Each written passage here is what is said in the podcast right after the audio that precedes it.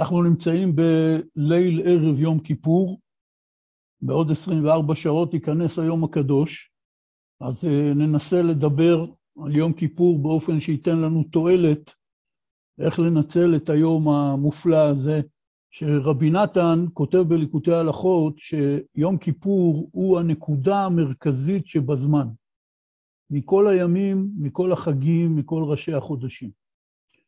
כך שבוודאי אדם צריך ללמוד ולהבין מה זה יום כיפור בעקבות זה שאנחנו הולכים לבלות הרבה שעות בבית הכנסת בתפילות בזמן הצום, שנוכל לנצל את זה לעבודה.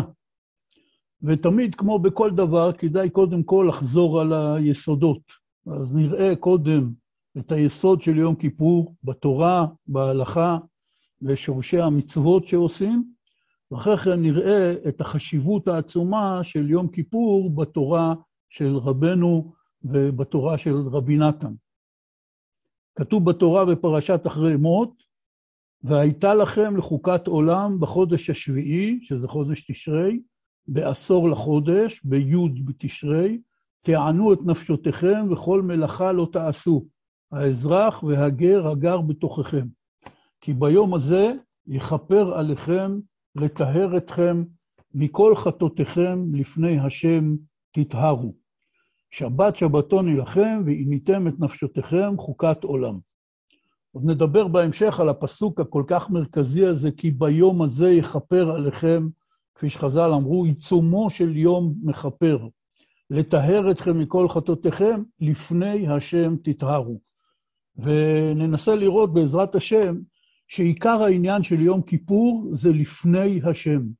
זאת אומרת, עיקר העניין הוא פה שעומדים לפני השם ונראה מה המשמעות של זה. כל מוני המצוות כתבו שביום כיפור יש לנו ארבע מצוות. שתי מצוות עשה ושתי מצוות לא תעשה. יש מצוות עשה של תענית, לצום, ויש מצוות לא תעשה שלא לאכול ולשתות. יש מצוות עשה לשבות ממלאכה, שהרי ביום כיפור צריך לשבות בו כמו בשבת, מצוות לא תעשה שלא לעשות מלאכה. אם כן, רואים שהתורה מדגישה גם במצוות עשה וגם במצוות לא תעשה את העניין של הצום, של העינויים, שצריך ועיניתם את נפשותיכם, לא לאכול ולשתות, ואיסור רחיצה ושיחה, ואיסור אה, אה, יחסים בין גבר לאישה, והיא גם מדגישה את זה במצוות לא תעשה. ספר החינוך הוא ספר מונה המצוות החביב ביותר בעם ישראל, ועל כל מצווה, מעבר לכך שהוא מתאר את הדינים שלה, הוא כותב גם מה הטעם של המצווה, מה שורש המצווה, מה הסיבה של המצווה. הוא כותב פה דברים מאוד חשובים, אני חושב שכדאי להיזכר בהם. וכך כותב בעל ספר החינוך, שהיה מחסדי השם על כל בריאותיו, לקבוע להם יום אחד בשנה, לכפר על החטאים עם התשובה. ולכן הצטווינו להתענות בו, לפי שהמאכל והמשתה ויתר הנאות חוש המישוש יעוררו החומר להימשך אחר התאווה והחטא, ויבטלו צורת הנפש החכמה, מחפש אחר האמת, שעבודת האל ומוסרו הטוב והמתוק לכל בני הדעת. כמובן שיש לנו כאן אה, דיבורים מאוד יסודיים מבעל ספר החינוך, שהוא אומר כך, הקדוש ברוך הוא קבע לנו יום אחד בשנה כדי לכפר על החטאים עם התשובה. במקום אחר, במצווה אחרת בספר החינוך, הוא כותב שאם הקדוש ברוך הוא היה נותן יום פעם בשנתיים או שלוש, אז החטאים היו מצטברים לאיזה מצבור כזה, שכבר היה קשה לטפל בו. ולכן הקדוש ברוך הוא קבע שהיום הזה יהיה פעם אחת בשנה, שאפשר לעשות, כמו שאומרים, חשבון נפש פעם בשנה, ולשוב בתשובה על החטאים. מדוע צריך לצום ביום כזה? הוא אומר, מפני שהנאות חוש המישוש והאכילה והשתייה גורמים לחומר של האדם להימשך אחרי התאווה והחטא, כי לאדם קשה לעשות גבולות, ועל ידי שהאדם נמשך אחרי התאווה והחטא, הם מבטלים את צורת הנפש החכמה. המילה צורה בלשון חכמי ישראל הקדמונים, פירושה מה שאנחנו קוראים היום המהות הרוחנית.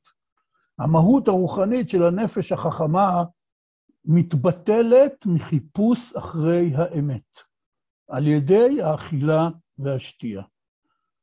ויש לנו פה לימוד מאוד מעניין, שבעל ספר החינוך, מגדולי הראשונים, אומר לנו שעיקר עבודת הנפש החכמה זה לחפש אחרי האמת. מהי האמת? עבודת האל ומוסרו הטוב והמתוק. ואני חושב שזו הגדרה מאוד יפה ליהדות בכלל, וכולנו לקראת יום כיפור אולי צריכים להשיב אל נפשנו את העניין הזה, שהרי אנחנו יודעים ומדברים מזה הרבה, שאנשים מפחדים מיום כיפור. מצד אחד יש בהם יראת שמיים, לכל אחד יש איזו נקודה של יראת שמיים, הוא יודע שיש לו הרבה על מה לעשות אה, חשבון נפש, ויש לו הרבה על מה לחזור בתשובה, כל אחד מאיתנו יודע את זה, אבל זה כבד עליו. והנה בא לנו ספר החינוך, והוא אומר, לא, אנחנו לא רוצים שתאכל ותשתה כדי שהנפש החכמה שלך תהיה פנויה ביום הזה לחפש אחרי האמת. ומהי האמת? עבודת האל ומוסרו הטוב והמתוק לכל בני הדעת. מי שרוצה להיות בן דעת בעבודת השם, הוא צריך להבין שאנחנו מחפשים את מוסרו הטוב והמתוק של הקדוש ברוך הוא. וזאת האמת. ועל זה אנחנו צריכים לעמוד, זה הדבר שאנחנו מחפשים. וכאשר אני יושב ביום כיפור, ואני אולי לקראת המשך היום, אני מתחיל להיות קצת רעב וצמא, ואולי קצת יותר חלש, אני צריך לזכור שמטרת הצום הזה, מטרת העינוי הזה, הוא כדי שהנפש החכמה תהיה פנויה לחפש את האמת, שהיא עבודת האל ומוסרו הטוב והמתוק לכל בני הדעת. וזה זמן טוב, שיש לנו יום שלם להתרכז ולחפש את נקודת המתיקות, את הנקודה הטובה שיש בתוך מוסרו של הקדוש ברוך הוא אלינו. זאת אומרת שאנחנו נוהגים הרבה פעמים לתרגם את המוסר האלוקי, כפי שהוא כתוב בספרים הקדושים, כמו שאנחנו רגילים להיות בני אדם זה לזה ומטיפים מוסר בחומרה, בפנים זועפות, אפילו בכעס. אבל פה בעל ספר החינוך מחדש לנו עוד פעם את הנקודה שאנחנו צריכים להתרענן בה, שמוסרו של הקדוש ברוך הוא הוא טוב ומתוק. למי? לכל בני הדעת, למי שיש לו דעת. ממשיך בעל ספר החינוך ואומר, ואין ראוי לעשות ביום בואו לדין לפני אדוניו, לבוא בנפש חשוכה ומעורבבת מתוך המאכל והמשתה במחשבות החומר אשר היא בתוכו. שאין דנין את האדם אלא לפי מעשיו שבאותה שעה. על כן טוב לו להגביר נפשו החכמה ולהכניע החומר לפניה באותו היום הנכבד, למען תהיה ראויה ונכונה לקבל כפרתה ולא ימנענה מסך התאוות. נתחיל עוד פעם מהסוף. מסך התאוות זאת הבעיה. כאשר האדם נמצא בתוך מחשבות החומר, הנפש שלו חשוכה ומעורבבת. ככה אומר בעל ספר החינוך. ועוד פעם, מתוך דבריו, בואו נבין מה הוא בעצם אומר לנו. מטרת יום כיפור זה לבוא לנפש מאירה ומסודרת, מפני שמסך מחשבות החומר גורמות לנפש להיות חשוכה ומעורבבת. והאדם בא אחרי שנה שלמה של נפש חשוכה ומעורבבת ממחשבות החומר. אבל הנפש החכמה צריכה להיות במצב אחר. הנפש החכמה צריכה להיות מוארת, היא צריכה להיות מיושבת, מסודרת, ולא מעורבבת וחשוכה. ולכן, זאת מטרת המצווה היחידה בעצם שיש ביום הזה, היא ועיניתם את נפשותיכם.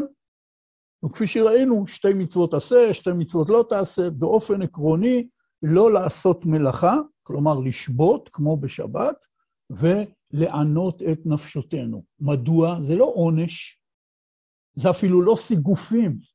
המטרה היא שמסך התאוות לא ימנע את הנפש החשוכה והמעורבבת מלחפש אחרי האמת שהוא עבודת האל ומוסרו הטוב והמתוק. ואני חושב שיש בקטע הזה שהבאנו כאן מספר החינוך אה, הרבה לימוד לכל אחד, שגם אפשר לעשות מתורת תפילה ולמצוא אה, מהלך אולי חדש בכל העניין של יום כיפור. הרמב"ם כותב בהלכות תשובה, יום הכיפורים הוא זמן תשובה לכל היחיד ולרבים, והוא קץ מחילה וסליחה לישראל. לפיכך חייבים הכל לעשות תשובה ולהתוודות ביום הכיפורים. אנחנו רואים שהרמב"ם כותב שעיקר העבודה של יום כיפור זה לעשות תשובה, הוא להתוודות. ויש כאן נקודה מאוד חשובה שצריך לדעת.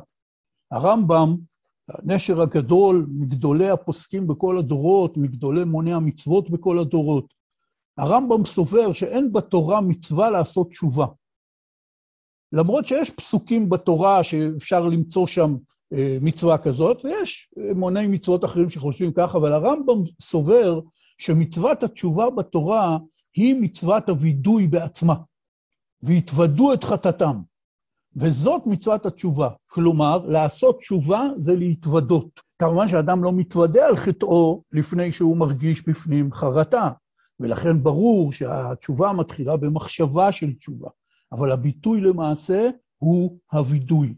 וכאן נכנס עניין מאוד חשוב שכולנו עומדים לעסוק בו בעוד 24 שעות, והוא הווידויים של יום כיפור.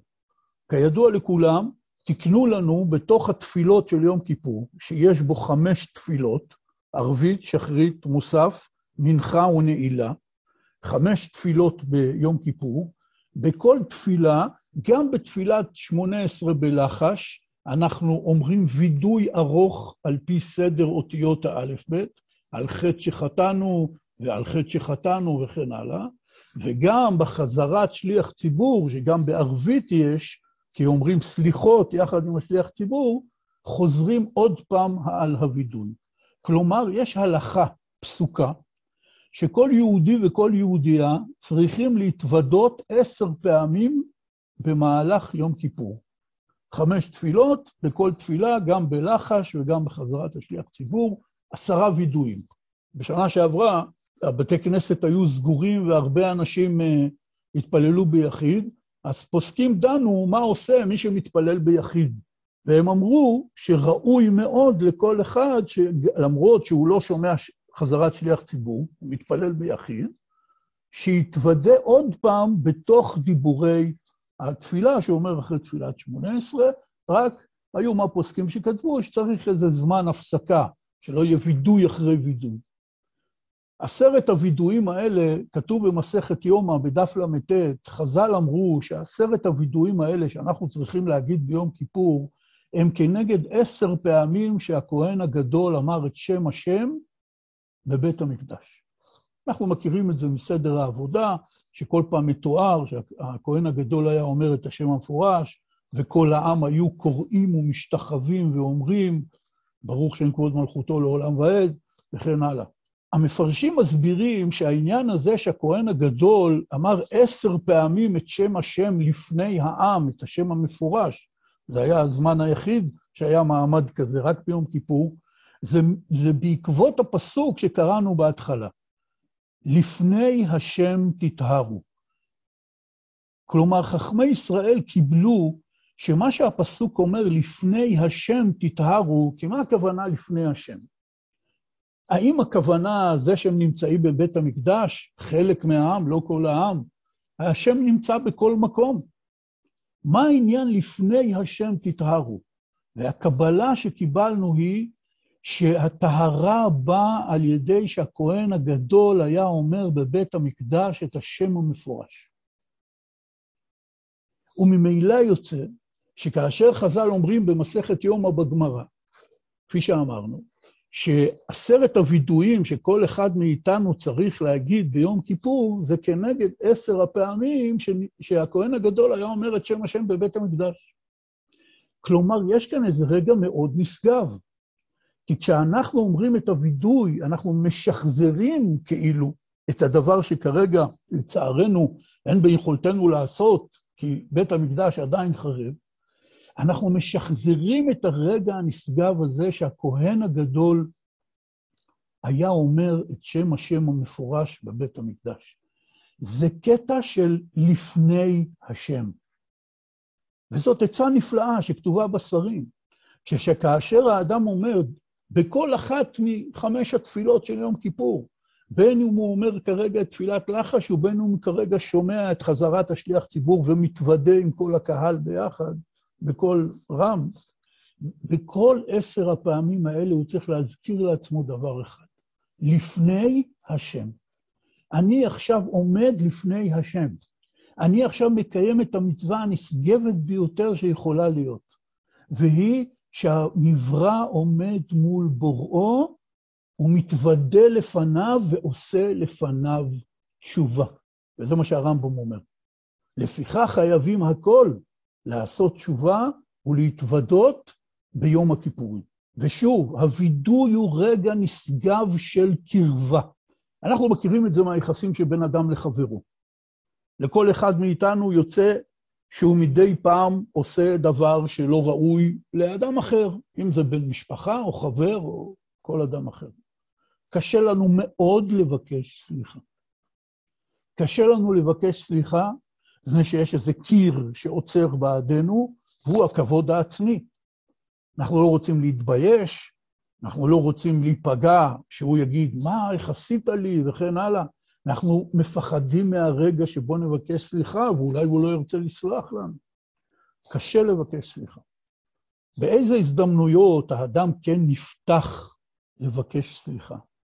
בזמן שיש לו איזו קרבה מסוימת עם האדם השני ש... שכלפיו הוא צריך להתנצל. אני יכול להגיד לך משהו? כן, בטח. לא, אבל זה משהו קצת לא נעים. לא, דבר, למה לא? הוא בא, הוא פותח את ידיו לפניו, הוא מרגיש שליבו פתוח לפניו, ואז הוא עוזר אומץ לבקש סליחה. הרגע של בקשת סליחה זה רגע של קרבה גדולה, שיכולתי לשכנע את עצמי ולתת לעצמי כוח לבוא ולהגיד לך דבר שהוא ממש מתוך ליבי. לכן גם כך, כאשר אנחנו עומדים לפני הקדוש ברוך הוא, כאשר אנחנו עומדים מול הקדוש ברוך הוא ומבקשים סליחה, זה רגע של קרבה עצומה. וכפי שאמרתי, אנחנו לומדים מדברי רבותינו בגמרא, שזה בעצם שחזור של אותו רגע שבו הכהן הגדול היה אומר את השם המפורש בבית המקדש, ולכן זה עשרה וידויים כנגד אותם עשר פעמים. אבל אם אנחנו מעיינים בגמרא ובפוסקים, מגלים שיש כאן עוד עניין. לא היו רק עשר פעמים של אזכרת השם המפורש ועשרה וידויים, היו גם עשר השתחוויות. בכל פעם שהכהן הגדול היה אומר את שם השם, העם היה משתחווה. זה עניין של כבוד גדול לקדוש ברוך הוא. וגם זה מיוחד ליום כיפור. אנחנו יודעים שהמנהג היום בתפילה, שכאשר אומרים את סדר העבודה ומזכירים את הפעמים שהכהן הגדול היה אומר את השם המפורש, אז גם בתוך בית הכנסת נוהגים לפרוס משהו על הרצפה, כי אסור להשתחוות על רצפה חשופה, על פי התורה, וקוראים ומשתחווים. זה הזמן היחידי בשנה שיהודי בבית כנסת קורע על ברכיו על הרצפה, ואחרי זה גם משתחווה, מצמיד את מצחו לרצפה. ולכן עם ישראל מאוד אוהבים את, ה, את הזמן הזה ביום כיפור, ועושים מזה עניין גדול. מפני שעיקר העניין פה, שזה ממש רגע של איזה מין קרבה עצומה של כבוד, של יראה לקדוש ברוך הוא. וצריך תמיד לזכור, זה רק זכר לדבר. כי הדבר האמיתי, כמו שאומרים, זה שיבנה בית המקדש, והכהן הגדול יגיד את השם המפורש ממש, ואז נזכה להשתחוות לפני שם השם ממש בבית המקדש עצמו. יש לנו עשרה וידויים, יש לנו עשר פעמים של אזכרת השם, ויש לנו עשר השתחוויות. כל הסודות העצומים שטמונים כאן, כל אחד יכול ללמוד אותם בתורת הנסתר.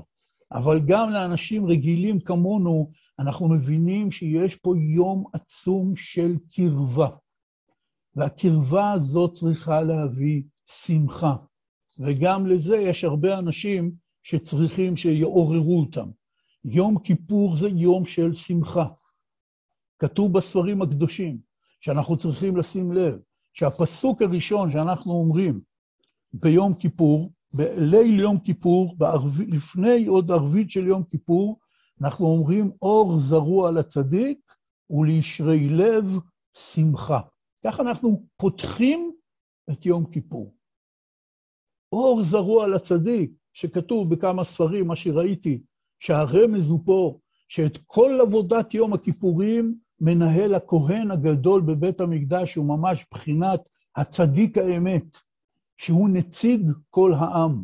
הוא עושה את כל עבודות יום הכיפורים, בהקרבת הקורבנות, בשליחת השעיר לעזאזל, וכמובן, שיא השיאים של יום כיפור, שבו הוא נכנס לתוך קודש הקודשים, היום היחידי בשנה שבו היה מותר לכהן הגדול להיכנס לקודש הקודשים. אור זרוע לצדיק. אז ממילא, ולישרי לב, שמחה. מובא בספרים בשם רש"י, באיזשהו מקום בגמרא, רש"י כותב שכפרת עוונות היא שמחה, מפני שמי שמכפרים לו על העוונות, הוא שמח. לכן הניגונים של התפילה ביום כיפור זה ניגוני שמחה. אני חושב גם בנוסח הספרדי, ובוודאי בנוסח האשכנזי, יש בתפילת יום כיפור רגעים נשגבים ומרוממים שבנוסח המקובל של המנגינות השונות בתפילה, זה מנגינות של שמחה. יום כיפור זה יום של שמחה. כך הוא צריך להיות. זה מה שאדם צריך לבקש עוד לפני כניסת יום כיפור, תעזור לי לבלות את יום הכיפורים בשמחה עצומה, שמחת הקרבה, שמחת הסליחה והכפרה. מפני שהעוצמה של יום כיפור היא מעל ומעבר למה שאנחנו תופסים. חז"ל אמרו, עיצומו של יום מכפר. יש מחלוקת בין חז"ל בגמרא, האם יום כיפורים מכפר עוונות גם אם לא שווים בתשובה. כלומר, עצם זה שעבר על האדם יום כיפור, הוא מתכפר. הדעה שאומרת שכן, מפני שכתוב בפסוק שקראנו קודם, כי ביום הזה יכפר עליכם. ואמרו חז"ל, עיצומו של יום מכפר. יש מחלוקת בין חז"ל, יש סוברים גם אחרת, אבל יש דעה שחוזרת בחז"ל כמה וכמה פעמים, בגמרות ומדרשים, שעיקר העניין שיום כיפור מכפר בעצם היותו. כלומר, היום הזה הוא קדוש. וכפי שכתוב בתהילים, ימים יוצרו ולא אחד בהם, אומרים חז"ל, זה יום הכיפורים. זה יום מיוחד במינו. ובתורה קע"ט בליקוטי מוהר"ן, רבנו אומר שהוא כללות הימים. ומזה רבי נתן כתב בליקוטי עצות בערך תשובה, הוא כותב שם, יום שהאדם עושה תשובה הוא למעלה מהזמן. וכך גם יום כיפור. יום כיפור הוא למעלה מהזמן, הוא כללות הימים. הוא הנקודה הטובה שיש בכל הימים של כל השנה. יש עוצמה ליום הזה, וגם זאת עצה טובה, אני חושב. במיוחד מי שמתפלל בנוסח אשכנז או ספרד ולא בנוסח עדות המזרח, התפילות הן מאוד מאוד מאוד ארוכות. אצל חסידי ברסלב בקושי יש חצי שעה הפסקה בין סיום שחרית ומוסף להתחלת מנחה או נעילה. זה ממש יושבים כל היום ומתפללים. כדאי מאוד לתפוס זמן ביום הזה, להיות בו בשתיקה. פשוט, איך אומרים, לעצום עיניים ולהרגיש את קדושת היום שהוא קדוש מעצם עצמו, בלי קשר עכשיו למה שאני עושה. אני צריך לעשות תשובה ביום הזה. אני צריך להתוודות ביום הזה, כמו שכתב הרמב"ם. הקדוש ברוך הוא צריך לתת לי כפרה. והפסוק אומר, כי ביום הזה יכפר עליכם, מכל חטאותיכם תטהרו. האדם צריך להתחבר ברגש שלו, במחשבה שלו, עם אותו עניין של טהרה מחטאים, של הכפרה של היום הקדוש הזה. וממילא עיקר עבודת היום, כמובן, מלבד הכוונה בתפילה, היא בעשרת הווידויים, כמו שאמרנו, שהם רגע הקרבה הגדול ביותר, שבו אני לא מתבייש לבוא ולבקש מלפני הקדוש ברוך הוא סליחה על החטאים. סידרו לנו וידוי מסודר וכתוב במחזור, ארוך, על חטא ועל חטא ועל חטא, והכל הולך שם לפי א' ב', אבל כתוב בפוסקים, שכאשר האדם מתפלל בלחש ואומר שם את הווידוי, ראוי מאוד להוסיף גם בקשות סליחה פרטיות על דברים שהאדם יודע שהוא צריך עליהם סליחה ומחילה. לכן יש מקום בתפילה, בתוך הווידויים האלה, לפניהם או אחריהם או בתוכם, להוסיף גם דיבורים אישיים משלי, לנצל את היום הקדוש הזה, את רגע הקרבה הזה, כדי להתוודות על החטאים שלי ולעשות תשובה, שזאת מצווה מן התורה, או בוודאי ביום כיפור, ולזכות לסליחה ולכפרה.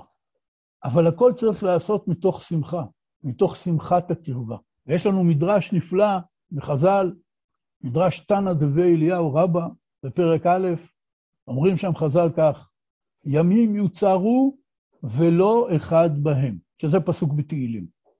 אומרים חז"ל, זה יום הכיפורים לישראל, לפי שהייתה שמחה גדולה לפני הקדוש ברוך הוא, שנתנו באהבה רבה לישראל. משלו משל למה הדבר דומה. למלך בשר ודם, שהיו עבדיו ובני ביתו, מוציאים את הזבלים ומשליכין אותו כנגד פתח בית המלך.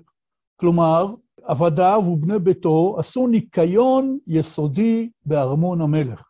ואת כל הזבל והפסולת הם הוציאו מחוץ לארמון. וכשהמלך יוצא ורואה את הזבלים, הוא שמח שמחה גדולה. למה המלך שמח שהוא רואה זבל? כי הוא יודע שהזבל הזה היה קודם בתוך הארמון. והנה עכשיו, הזבל כבר לא בארמון, הארמון נקי. אז, אז המלך שמח.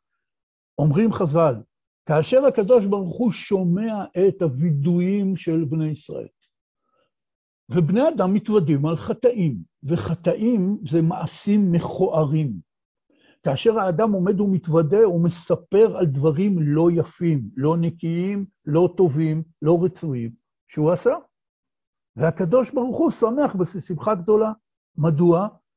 כי אמנם אנחנו באמצע תהליך ניקיון, ויש עוד ערימות של זבל, אבל מחוץ לארמון, הקדוש ברוך הוא שמח על זה שכל יהודי וכל יהודייה מתנקים כרגע. אומרים חז"ל, לכך נדמה יום הכיפורים, שנתנו הקדוש ברוך הוא באהבה ובשמחה.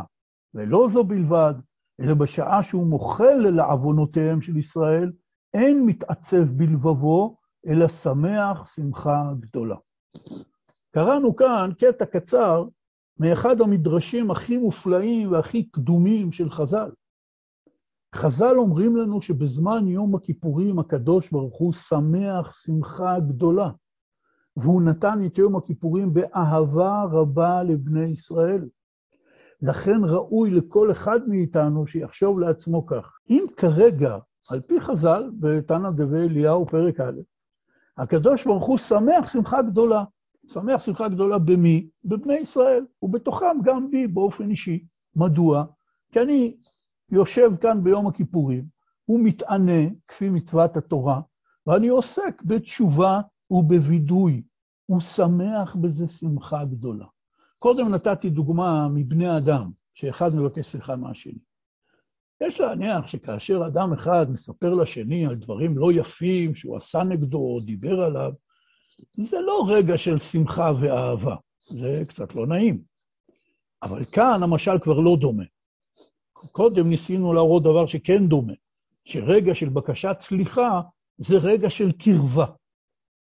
כי זה שמבקשים ממנו סליחה, פתח את הלב, את האוזניים, את הידיים, לקבל את הסליחה, ואז מי שמתנצל מסוגל בכלל לבקש סליחה. זה רגע של קרבה. אבל יכול להיות שזה לא רגע של שמחה ואהבה, אולי יבוא אחר כך. אבל חז"ל אומרים לנו שהרגע שבו האדם מבקש סליחה מהקדוש ברוך הוא, מצד הקדוש ברוך הוא כרגע יש שמחה גדולה, ויש אהבה רבה. וכל אחד מאיתנו יודע שאם היינו זוכים לבקש סליחה לפני אדם אחר, שברגע שבו אני מתאר לו מה לא עשיתי יפה כלפיו, הוא מראה לי פנים שמחות ואהבה, בוודאי הווידוי נראה לגמרי אחרת. הקלה עצומה. וזה מה שאדם צריך להרגיש, שהוא יודע שמחר בערב יש לנו את יום כיפור, שבו בחמש תפילות אנחנו מתוודים עשר פעמים, הווידוי צריך להיות זמן של הקלה, זמן של פורקן, זמן שבו אני מנסה לקבל גם לעצמי את השמחה הגדולה והאהבה הרבה שיש מצד הקדוש ברוך הוא ביום הנפלא הזה. ויש לנו עוד יום שלם לנסות להוציא מהלב שלנו את הפחד ואת הדחייה מיום כיפור, שיש אנשים רבים שכשנכנס יום כיפור כבר רוצים שהוא יעבור. גם אולי בגלל שלא אוכלים ושותים וכולו ומפחדים מה יהיה, אולי אני אהיה חלש וכן הלאה, אבל גם מפני שזה קטע כבד. לבקש סליחה על החטאים. אני כאילו שם מראה מול הפנים שלי, ובמראה אני רואה את עצמי האמיתי. וכפי שרבנו כותב באחת התורות שלו, ואנחנו כולנו אין פנינו יפות כלל. כאשר האדם מסתכל במראה ורואה את פניו הרוחניות לצורך העניין, והוא רואה את הדברים הלא טובים, המיותרים, האסורים שהוא עסוק בהם, ודאי זה לא רגע נעים. לכן החידוש הגדול פה מהמקורות שהבאנו, כמו שספר החינוך כותב, שהנפש החכמה צריכה ביום כיפור לחפש את האמת, והאמת היא עבודת האל ומוסרו הטוב והמתוק, כי זה הקדוש ברוך הוא.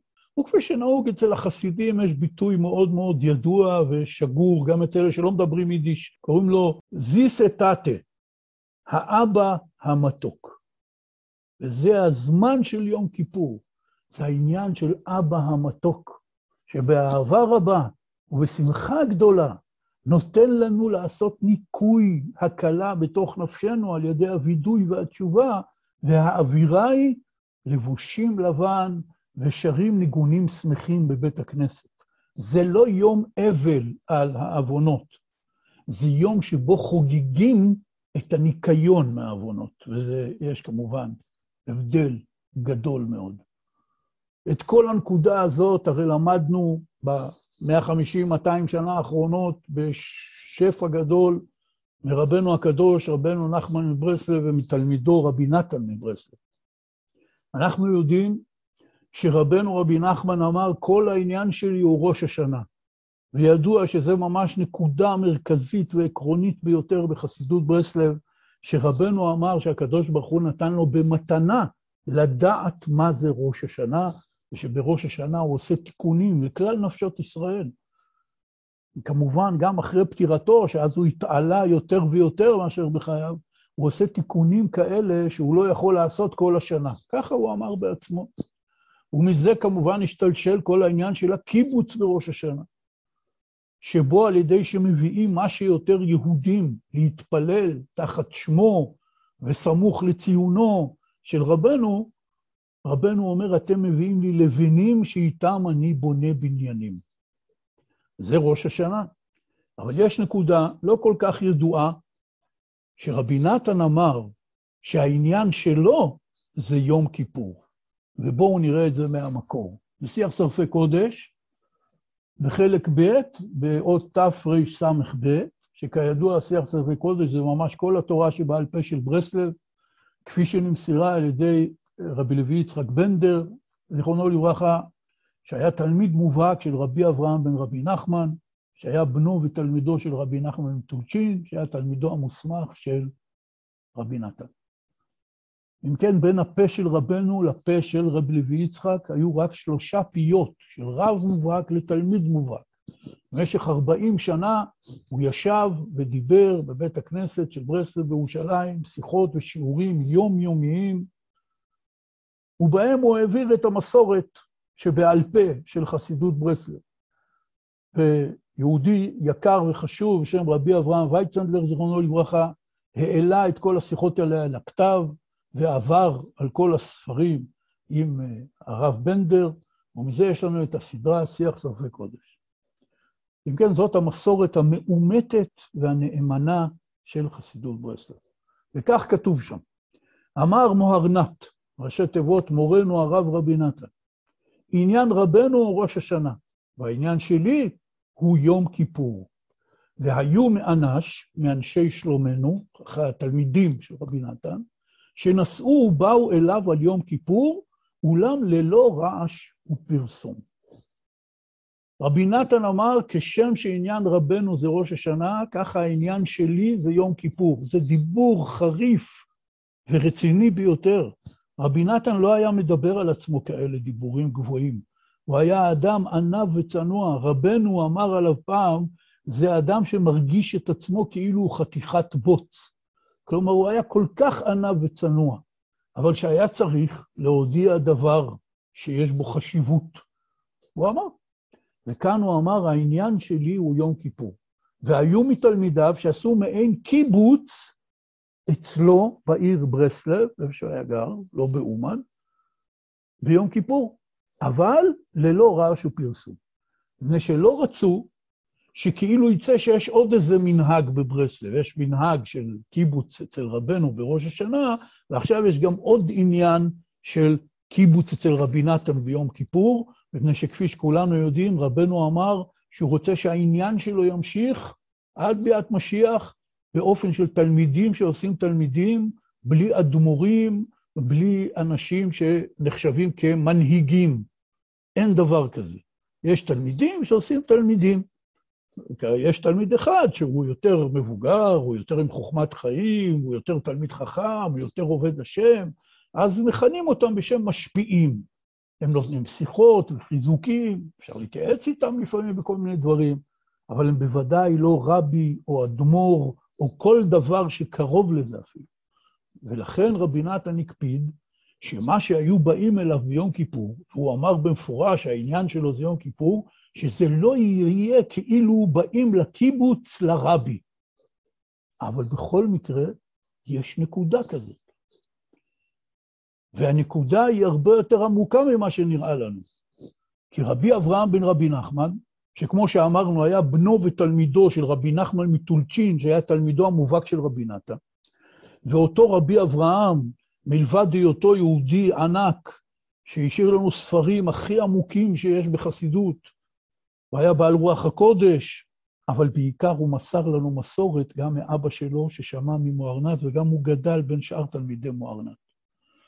ושוב, כשאני אומר עליו שהיה בעל רוח הקודש, וכל מי שלומד בספרים שלו, בעיקר ספר ביאור הליקוטים הליקוטי מוהר"ן, מבין שאין לזה אח ורע לעמקות ולעיון הנשגב. אבל כשרבי אברהם עלה לארץ ישראל, והיה לו עניין גדול עם ארץ ישראל, כשהוא היה גר בירושלים, הוא התפרנס מסחיבת ספסלים לחתונות בעיר העתיקה.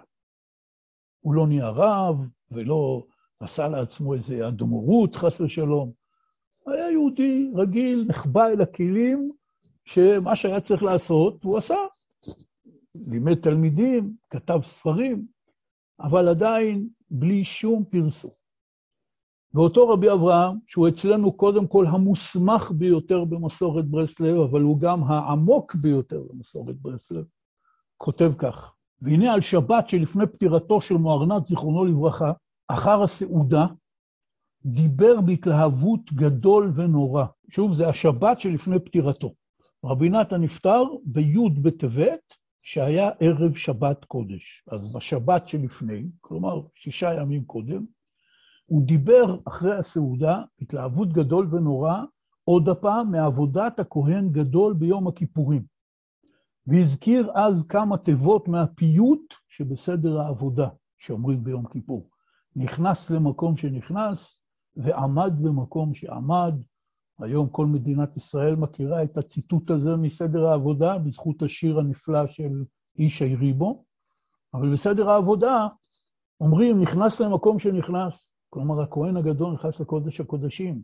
אז למה לא כתוב קודש הקודשים? כי אין לנו שום תפיסה מה זה המקום הזה. ועמד במקום שעמד.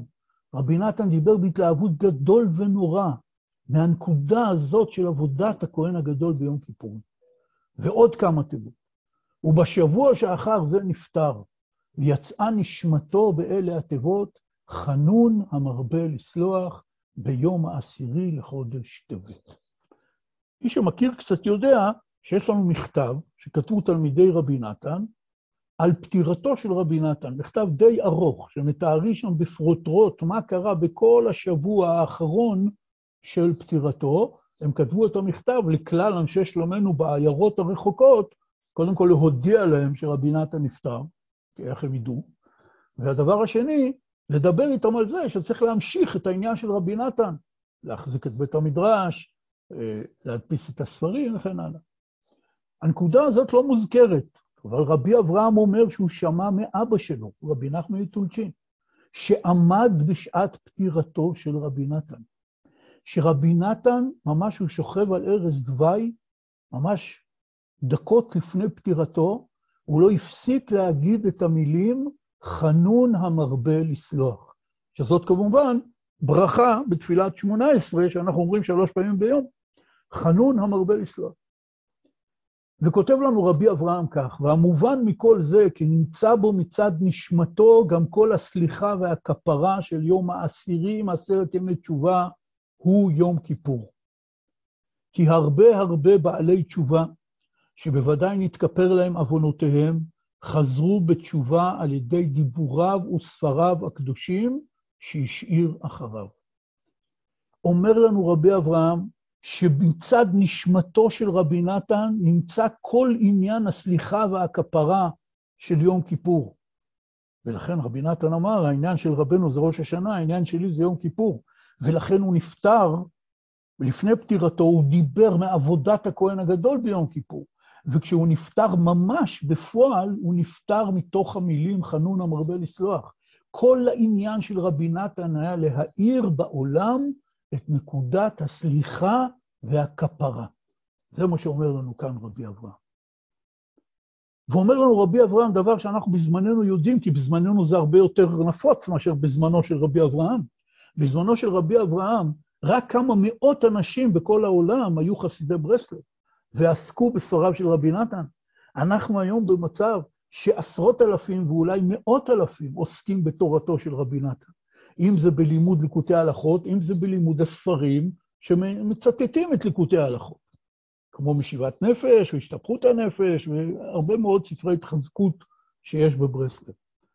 מי יודע לשער ולתאר בזמן הזה שעבר מאז פטירתו של רבי נתן, כמה יהודים זכו לעשות תשובה אמיתית לזכות הדיבורים הנפלאים שרבי נתן כתב בליקוטי ההלכות.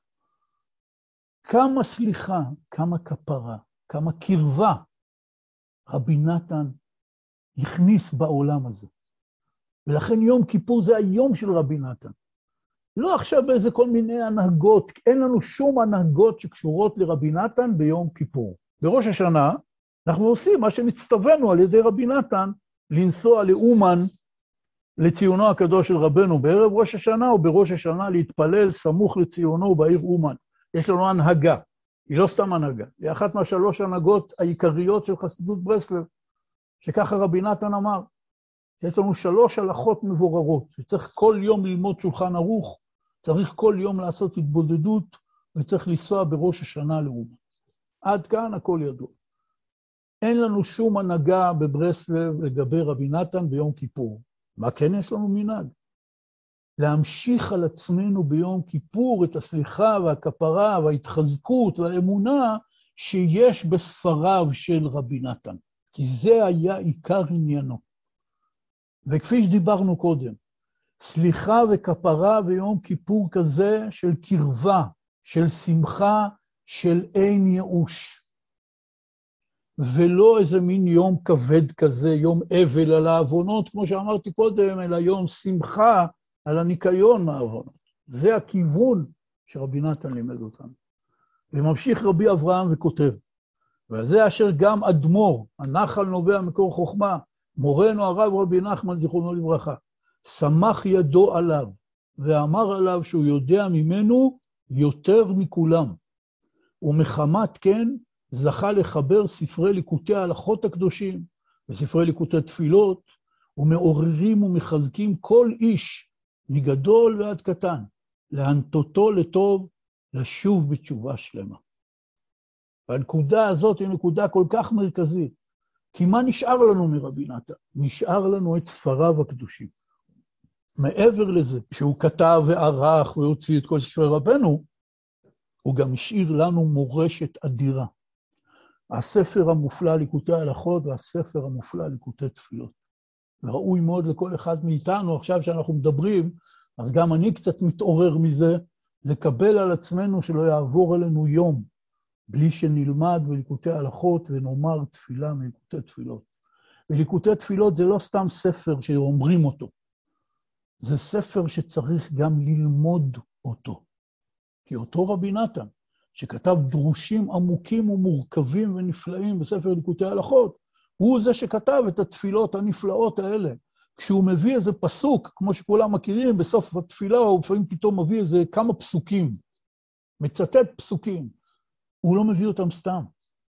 מי שאומר ליקוטי התפילות לעומק ומשווה אותם לתורות בליקוטי המורן שעליהם נכתבו התפילות, יכול למצוא שם ממש פירושים עמוקים. אבל בעיקר העיקרים, יש שם תפילות שממש לא היו.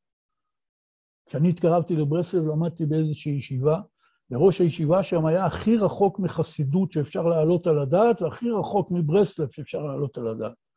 וכשהוא שמע שאני קצת מתקרב לברסלב, זה לא כל כך מצא חן בעיניו, אבל יום אחד הוא קרא לי, אמר לי, תקשיב, אם כבר ברסלב, אתה צריך להכיר את הספר הזה. הוא שולף לי מהספרייה שלו את ספר ליקוטי תפילות. הוא אומר לי, אני לא ברסלב, אני אפילו מתנגד לברסלב, אבל ספר כמו ליקוטי תפילות לא מצאתי. עכשיו, את האמת אני אגיד שהייתי אז ממש בתחילת ההתקרבות, ואז לא היה מידע על ברסלב כמו שיש היום בכל פינה, אני בכלל לא ידעתי שיש כזה ספר. זו הייתה הפעם הראשונה שהתוודעתי לספר הזה. וכשהוא, המתנגד הגדול, אמר לי, אין ספר כזה, אז בוודאי שזה נתן לי מרץ לקחת את הספר ולהתחיל להגיד ממנו תפילות, ולכן זה עניין שצריך לקבל על עצמנו, ועשרת ימי תשובה זה זמן של קבלות טובות, יום כיפור זה זמן של קבלות טובות. האדם רוצה לחזור בתשובה, אבל כמו שראינו בספר החינוך קודם, החומר והתאוות מושכים אותו אל המקום הלא טוב, כשנפשו חשוכה ומעורבבת, ואז הוא אומר לקדוש ברוך הוא, מה אני יכול לעשות? ואז התשובה היא, מה אתה יכול לעשות? תקדיש לעצמך זמן בכל יום, לטבול בנהר המטהר הזה של ליקוטי הלכות ושל ליקוטי תפילות, זה רק יעשה לך טוב. מאיפה רבי נתן למד את הסליחה, סוד הסליחה והכפרה? רבי נתן קיבל את סוד הסליחה והכפרה מרבנו. ויש לנו עוד שיחה מספר שיח ספרי קודש בחלק ב', עוד תר"ז, שמספרים לנו כך, פעם בתפילת נעילה של יום כיפור, בעת שאמר מוהרנת את התיבות למען נחדל מעושק ידינו, רבי נתן היה שליח ציבור בבית המדרש של רבנו, והוא היה שליח ציבור בנעילה, וכזכור לכולנו, בסוף תפילת נעילה יש קטע מאוד מאוד מרגש של וידוי ובקשה על העתיד, ויש שם את המשפט הנצחי הזה שתיקנו לנו אנשי כנסת הגדולה, למען נחדל מעושק ידינו. ורבי נתן אמרה בשאגה גדולה, ולאחר התפילה אמר לו רבנו, אין הדבר קשה כל כך. כי כפי צעקתו, היה נראה שאין תקווה לשוב מעושק ידינו, ופייסו רבנו בכך. רבנו שמע בצליל שרבי נתן אמר למען נחדל בעושק ידינו, שרבי נתן אומר את זה באיזה מין ייאוש כזה, כאילו, מה יהיה הסוף איתנו? כל תפילת נעילה אנחנו מבקשים למען נחדל מעושק ידינו, ואחרי זה חוזרים חזרה בדיוק לאותו דבר, ואז עוד פעם יש יום כיפור, ואז עוד פעם תפילת נעילה. ורבי נתן אמר את זה באיזה מין צעקה כזאת, של כאילו, איך עושים את זה? זה כמעט בלתי אפשרי. ואז רבנו אמר לו, אין הדבר קשה כל כך. ובזה הוא פייס אותו, הרגיע אותו, חיזק אותו. רבנו אמר שזה לא קשה כל כך. וכל העבודה של אדם שרוצה לעשות תשובה, והתשובה נראית לו הר גדול שהוא לא יודע אפילו איך לכבוש אותו. והיצר הרע מוסיף משלו ומנפח את ההר הזה עוד ועוד ועוד, כדי שהאדם ירים ידיים ויגיד, עזוב, זה גדול עליי, זה לא בשבילי. כל העבודה שלנו בתוך המצב הזה, זה דווקא ללמוד מתוך תורת רבנו ומתוך תורת רבי נתן, איך עושים את זה, כי זה לא קשה כל כך. ותמיד תמיד, שתי הנקודות הכי חשובות שצריך להגיד באופן מעשי לכל אדם, בכל עניין, הוא עומד לפני יום כיפור, חמש תפילות, 24 שעות, נראה לו מה זה קשה וכבד. העצה של רבנו, כל פעם קצת. אתה תתמקד כרגע בתפילה הקרובה, ברגע הנוכחי, היום אם בקולו תשמעו, כפי שרבנו אומר בליקוטי מוהר"ן בתורה רע"ב. כי אין לאדם בעולמו, אומר רבנו, כי עם אותו השעה ואת אותו המקום שעומד בו. הוא לא צריך להסתכל מה היה קודם, הוא לא צריך להסתכל מה יהיה אחר כך. אלא פשוט הוא תופס את הנקודה הזאת כאן ועכשיו, ואיתה הוא עובד ובה הוא מתאמץ.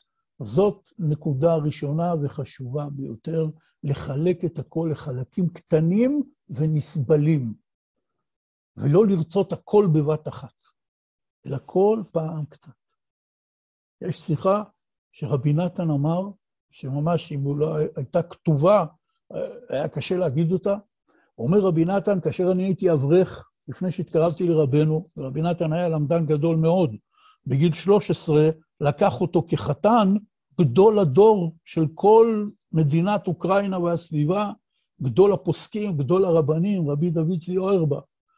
כתוב לנו מתלמידיו של רבי נתן שבקיאותו בתוספות אין לשער. רבי נתן היה גאון עולם בתורת המגלה. והנה אומר לנו רבי נתן, לפני שהתקרבתי לרבנו, כבר היה אברך, תלמיד חכם עצום, לא הייתי לומד, ככה אומר רבי נתן. הייתי מתחיל משהו ומפסיק, מתחיל, מפסיק. אומר, עד שנהייתי בטלן גמור. ככה יש שיחה כזאת שרבי נתן אומר על עצמו.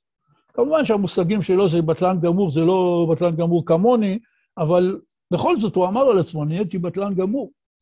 אומר, ואז הגעתי לרבנו, ורבנו לימד אותי, גם קצת זה טוב. תלמד משנה אחת מכל הלב, אחרי זה תעצור. אומר, מה זה משנה אחת? זה כלום, זה קצת. גם קצת זה טוב, זו השיטה של רבנו בכל דבר ועניין, בתפילה, בתורה ובכל מטלות החיים. כפי שרבנו כותב שם בתורה רע"ב. שהרעיון הזה של היום, אם בקולו תשמע, או השעה שאתה עומד בו, זה גם בענייני העולם הזה והפרנסה וכן הלאה. זאת נקודה אחת שצריך תמיד לזכור. והנקודה השנייה שצריך תמיד לזכור, כי גם אחרי שאנחנו כבר עושים משהו, הוא נראה לנו לא טוב ולא מושלם, ועם המון פגמים, וכאן נכנס העניין של לחפש את הנקודה הטובה בכל דבר. כפי שרבנו כותב בתורה רפ"ב, וגם כשהוא מוצא טוב, והטוב הזה בעצמו מעלה פגמים, יחפש בתוכו נקודה טובה, וגם הטוב וכן הלאה וכן הלאה, כאילו נכנסים כמו במיקרוסקופ, עד שמוצאים את הנקודה הטובה המיקרוסקופית הנקייה, ועל ידה מקבלים כוח לעשות את כל שאר הדברים שמסביבה. אז אם כן, העניין הזה שגם קצת זה טוב, ולהתמקד במה שיש לי כרגע מולי, והדבר השני, לחפש בכל מה שאני עושה את הנקודה הטובה, זאת נקודה גדולה מאוד וחשובה מאוד, כאשר אנחנו עומדים בפני התשובה, בפני עבודת השם. ונסיים בקטע מספר עלים לתרופה, שרבי נתן כתב לבנו בערב יום הכיפורים. והוא מזכיר לו את מה שרבנו כותב בליקוטי מורן תניאנה, שכל אחד, כפי מה שהוא זוכה לפעול בקשת צלחנה ביום הכיפורים, על ידי זה נעשה בחינת חנוכה, חנוכת בית המקדש. וכותב רבי נתן לבנו כך, כי הזמין לי השם יתברך להזכירך מעניין בקשת צלחנה כדי לזכות לחנוכה. כתוב שם בליקוטי מורן תניאנה בתורה ז', וכן כל אחד, כפי מה שזוכה לפעול בקשת צלחנה ביום הכיפורים, שעל ידי זה נתעדכן פגם חורבן הבית, כמו כן נעשה בחינת חנוכת הבית, בחינת חנוכה. נמצא שחנוכה נעשה על ידי סלחנה. ועל כן רמז משה רבנו עליו השלום, צירוף חנוכה, המילה חנוכה, בפסוק סלחנה. כי הרי יש פסוק, סלחנה לעוון העם הזה כגודל חסדך, וכאשר נסעת וכולי. אומר רבנו, מתוך הפסוק הזה, הזה כגודל חסדך וכאשר נסעת, זה ראשי תיבות חנוכה. כי חנוכה נעשה על ידי סלחנו. וכותב רבי נתן לבנו על העניין הזה, ומלבד נעימות, קדושת, התגלות חדש כזה, הוא נצרך לנו מאוד מאוד לכל אחד ואחד, בפרט עתה, בעת הזאת, בערב יום הכיפורים. שאנו צריכים לזכור זאת היטב, לבקש מהשם יתברך הרבה הרבה סלחנה, עד שנזכה לחנוכה טוב, שנזכה כל אחד לידע בכל מקום שהוא, בכל מקום שהוא, בכל עת ורגע, כי השם איתו ועימו וקרוב אליו מאוד מאוד, כמלוא כל הארץ כבודו. ויותר מזה, תעיין ותזכור מעצמך, מה שכתוב שם בתורה ז'. ואם יש לך פנאי, טוב שתאמר סמוך ליום הכיפורים, או ביום הכיפורים בעצמו, התפילה של התורה הנוראה הזאת, שזאת תפילה ז' בחלק שני בספר ליקוטי תפילות, אשרינו מה טוב חלקנו מה נעים גורלנו, שאנו יודעים אוצרות סודות נשגבות כאלה, שכל דיבור ודיבור מחיה כל הנפשות שבעולם, אפילו הגרועים ביותר, שאין גריעות.